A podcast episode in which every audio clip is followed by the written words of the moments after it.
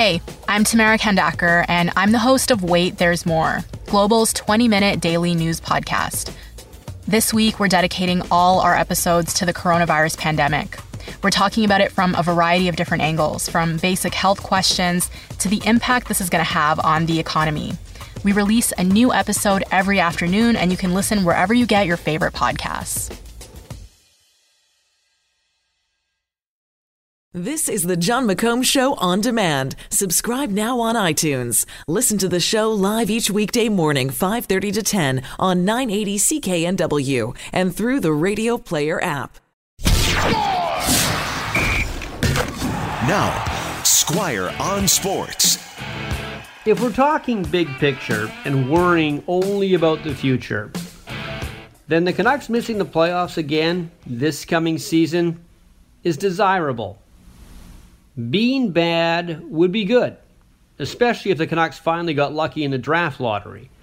The draft, which is at Rogers Arena next June, is the one featuring Quinn Hughes' younger brother Jack, and the Canucks could conceivably replace the Sedin brothers with the Hughes brothers. And if they do that, then another year without playoffs will seem like a price well paid. But since I'm not the Aquilinis or on the Canucks payroll or a season ticket holder, it's pretty easy for me to be cool with another winter of discontent. For those who really want to see playoffs in Vancouver next spring, the issues the Canucks must overcome are these. They need to score more goals. They need some guys who haven't stepped up before to step up. Guys like Jake Virtanen and the $6 million man Loui Eriksson and of course, they need Boeser, Horvat, and Pettersson to deliver as expected. But it's the back end of the Canucks that can no longer get kicked if you want a spot in the postseason.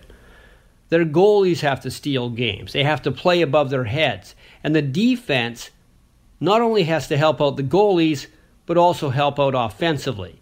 And the tough part is, it's the same eight defensemen they had last year. And that eight wasn't great. So the chances of the bigger picture people getting their way and hoping for draft lottery luck rather than the playoffs is pretty good.